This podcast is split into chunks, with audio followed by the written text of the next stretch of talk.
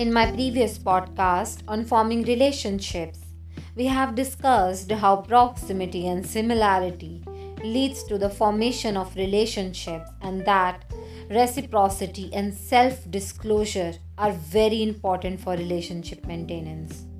But what features of a person do we find attractive? We don't form relationships with everyone that lives near us or works in our office. So, how is it that which specific individual we select as our friend or lover? There are several characteristics in men and women that we humans find attractive. We look for friends and lovers who are physically attractive.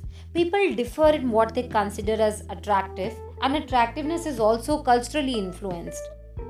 Research, however, suggests that some universally attractive features in women include big eyes, lower waist to hip ratio, a narrow jawline, high cheekbones.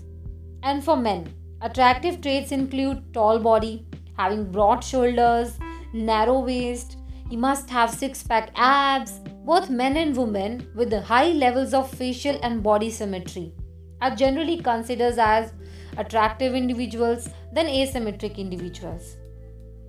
Now, social traits also plays an important role in attractiveness.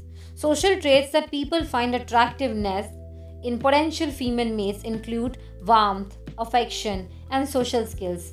And in mates, the and in males, the social traits that we people find attractive are uh, achievement, leadership qualities, and job skills.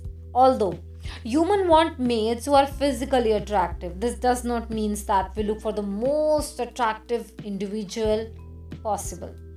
People tend to pick someone they view as their equal in physical attractiveness and social desirability. For example, you and most people you know likely would say that a very attractive movie star is a way out of your league.